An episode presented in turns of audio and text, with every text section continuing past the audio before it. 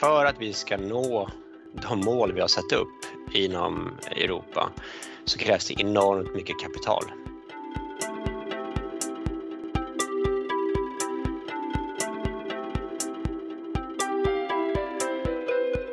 Hej och varmt välkomna till ett nytt avsnitt utav podden Framtidskraft som även denna gång hostas av den eminente producenten Daniel Löfstedt. Tack yeah. för den Karin. Så heter du ja. Och jag heter Karin Bodén och finns här på Jämtkraft. Idag ska ju du och jag prata om taxonomin. I ärlighetens namn så hade jag faktiskt eh, knappt hört ordet eh, för ja, ett halvår sedan, ett år sedan kanske. Nej, det var ingenting man gick och slängdes med direkt så, nej det är det inte. Men nu nej. känns det som att mm, väldigt många pratar om taxonomin. Kanske lite mer med ett frågetecken efter taxonomin. Dels har man inte koll på riktigt kanske vad det handlar om och vart det tar vägen. Mm. Och varför.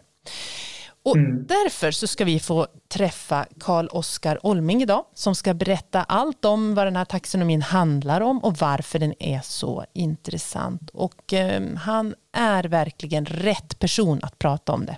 Ja, det får man säga, för han är då chef för hållbarhetsstrategi och policies på SEB. Men han sitter också med i EUs plattform för den hållbara finansiering som det så fint heter och ger där då råd som expert till EU-kommissionen hur den sedan då ska utforma framtidens taxonomi.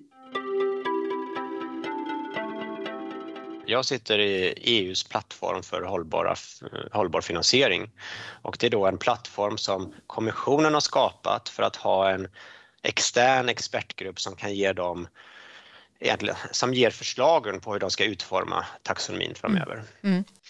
Och, måste... och, det är ju inte så många som sitter där, det är ju egentligen 57 eh, medlemmar och så är det ett antal observatörer, ett tiotal observatörer, så det är ingen, det är ingen jättegrupp.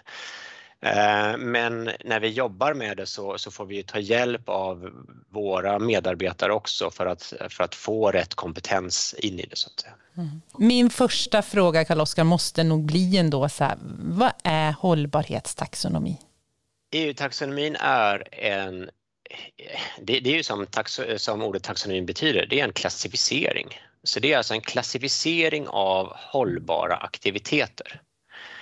Och det här vill man göra för att idag så finns det ingen gemensam beskrivning av vad som är en hållbar aktivitet. Och det intressanta med det här är att om, eh, i finanssektorn då så, så när man investerar då har man ofta externa dataleverantörer som, som då ska utvärdera olika bolag och komma fram till är de hållbara eller inte. Och då har man gjort utvärderingar för att titta på hur väl överensstämmer deras slutsatser på om ett bolag är hållbart eller inte. Och korrelationen ligger runt 0,6 mellan olika hållbarhetsratingsbyråer. Det visar lite grann på att utan en sån här mer standardiserad ansats så kan vi landa väldigt olika. Ja, det måste vara jättesvårt. Det här beror på vilken ansats man tar och, och så vidare. Eh, så det, det, är ju någonting, det här är en, en väldigt svår uppgift ja. att skapa en sån här taxonomi. Då. Hur bestämmer ni det då, vad som är hållbart och inte? Ja, eh, först ska vi väl säga att den här eh, plattformen som är nu, den har ju inte tagit fram den, den, befintliga taxonomin som redan finns, utan det var en tidigare expertgrupp som gav råd till kommissionen och sen så gjorde kommissionen om det och kom ut med det. Så det är alltid kommissionen som kommer ut med de slutgiltiga lagförslagen. Eh, men man kan väl säga som så att eh, taxonomin är aktivitetsbaserad så att man har försökt då dela upp hela, man, man tittar inte på företag utan man tittar på aktiviteter. Och för varje aktivitet så försöker man då definiera vad är en, eh, en tillräckligt bra nivå för att det här ska bidra till de mål som EU har satt upp för hållbarhet. Och hittills har man utvecklat det här för klimat mitigering och för klimatanpassning. Men nu jobbar då den här, eh, den här eh, plattformen som jag sitter i då vidare med de ytterligare fyra miljömålen som EU har och det är biologisk mångfald, cirkularitet, vatten och marina resurser och eh, utsläpp. Och då, då gäller det först att förstå hur och då finns ju European Union Green Deal, i det har man verkligen definierat väldigt stora och breda målsättningar på de här områden. Då tar man det och så bryter man ner det. Vad är det de egentligen säger? Och när det kommer till klimatet är det enkelt. Då säger man klimatneutralitet 2050. Säger man minus 55 procent till 2030. Okej, okay, vad måste olika aktiviteter göra för att vi ska komma dit. Ungefär på samma sätt gör man då på biologisk mångfald eller vatten men det är kanske lite mer komplicerat för det är inte lika övergripande frågor utan det blir mer processbaserade ibland och, och liknande. Så man har många olika sätt att komma fram till vad som är, eh, vad, hur man ska definiera vad som är då hållbart. Och vad använder man sig av för, för källor, för liksom för materia för att krama fram det här eh, klassificeringssystemet? Um, hela grunden för taxonomin är att den ska vara vetenskapligt baserad och evidensbaserad så att man jobbar så, så mycket det bara går med att jobba med vad, var står vetens, senaste vetenskapen för olika aktiviteter uh, och vad har vi för evidens för det som föreslås. Och där kan man väl säga att man kommer aldrig ha tillräckligt, men, men det är grundpelaren. Så om man ska ifrågasätta i taxonomin, då ifrågasätter man alltid med eh, att man har eh, belägg för det, man har evidens eller man frågar vad är det för eh, underliggande vetenskap, eh, vetenskaplig forskning som, som stöder detta. Hur, det här påverkar ju energibranschen ganska rejält. På vilket sätt skulle du säga att taxonomin påverkar energibranschen? Energibranschen, eh, alltså de som producerar eh, el och värme och kyla, eh, är ju historiskt förknippade med att de också haft en stor växthusgaspåverkan, framförallt genom koldioxidutsläpp. Och ur det perspektivet så är ju taxonomin väldigt tydlig med vad då som är en verksamhet som ligger på en hållbar nivå ur klimatmitigeringsperspektiv. Och där säger man att om man producerar eh, energi eh, under 100 gram per kilowattimme, då anses man vara hållbar, eh, givet att man också uppfyller de eventuella kriterier som finns för det specifika eh, energislaget vad gäller do no significant harm, alltså att inte göra signifikant skada. Så då har man både kriterier på hur man ska vara bra men på de övriga kriterierna, alltså de övriga fem miljömålen, måste man också kunna visa att man inte gör signifikant skada.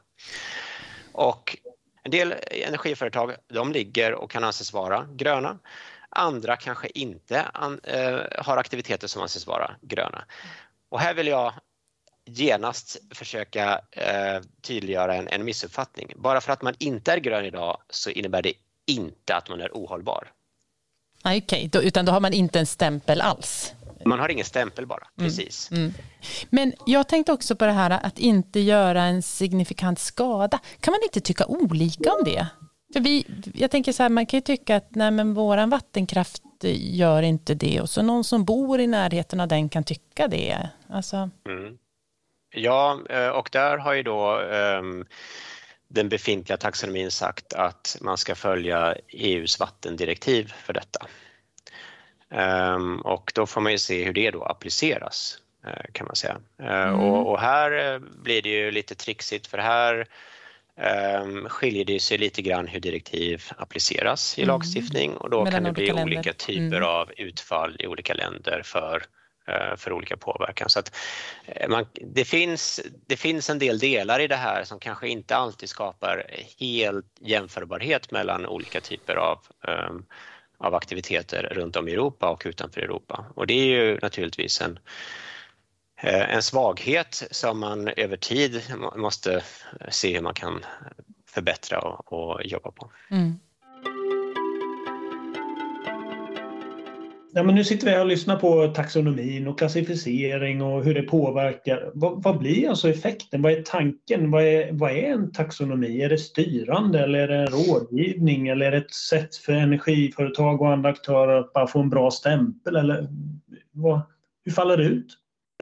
Idén med det hela det är ju att för att vi ska nå de mål vi har satt upp inom Europa så krävs det enormt mycket kapital. Och om vi ska få det, allt det här kapitalet att gå till rätt, till rätt ställen, då måste vi också sätta stämplar på det. Ehm, för då vet kapitalmarknaden vad som är eh, hållbart och inte hållbart. Och de som eh, köper fonder kanske kan veta också vad de här fonderna investerar i eh, och vad som är hållbart och inte. Och, likaså för bankerna. Så att tanken är att genom det här så ska man veta vart, vart ska man gå? Hur ska man ställa om? i olika branscher. Och kom ihåg att det här är inte bara för energisektorn, det är ju massor med olika branscher och massor med olika aktiviteter. Um, så att um, effekten man hoppas på det är ju att det ska komma mer kapital till aktiviteter som, har en, uh, som bedrivs på ett hållbart sätt. Um, och på så vis ska vi säkerställa att de investeringar som behöver göras kan göras i Europa framöver. Eh, när ska taxonomin vara klar?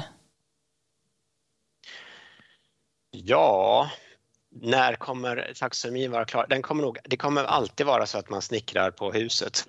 Ja. Mm. Eh, men redan nästa år så kommer den delegerade akten för de återstående fyra miljömålen att komma ut. Mm. Då har vi hela den gröna taxonomins första generation klar. Ska den börja gälla då liksom? Nu är det det här. Ja, då eh, redan eh, Redan nästa år så kommer ju bolag behöva rapportera om de är inom taxonomins räckvidd, alltså om de täcks av taxonomin eller inte. De behöver inte säga någonting om de är alignade eh, av den, men de måste säga om de är eh, täcks av taxonomin, alltså om de har verksamheter som täcks av de här aktiviteterna. Mm, ja.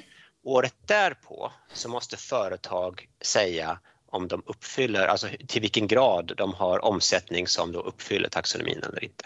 2023 alltså? 2023, alltså för 2022 års verksamhetsår så ska de beskriva hur så kallad taxonomy alignment. Och då kan finansbranschen börja investera i enlighet med den? Eh, Just det, det så 2023 kommer det alltså ut inform, eh, rapportering som gör att finansbranschen kan börja göra val. Ah. Och sen 2024 så måste finansbranschen, de måste ju ha ett års lagg då, ah. Beskriva hur deras balansräkningar mm. eller investeringsportföljer ser ut. Ja, just det. Så då, det, då, är det, då blir det första året som liksom hela den finansiella värdekedjan beskriver det här ur ett grönt perspektiv. Då.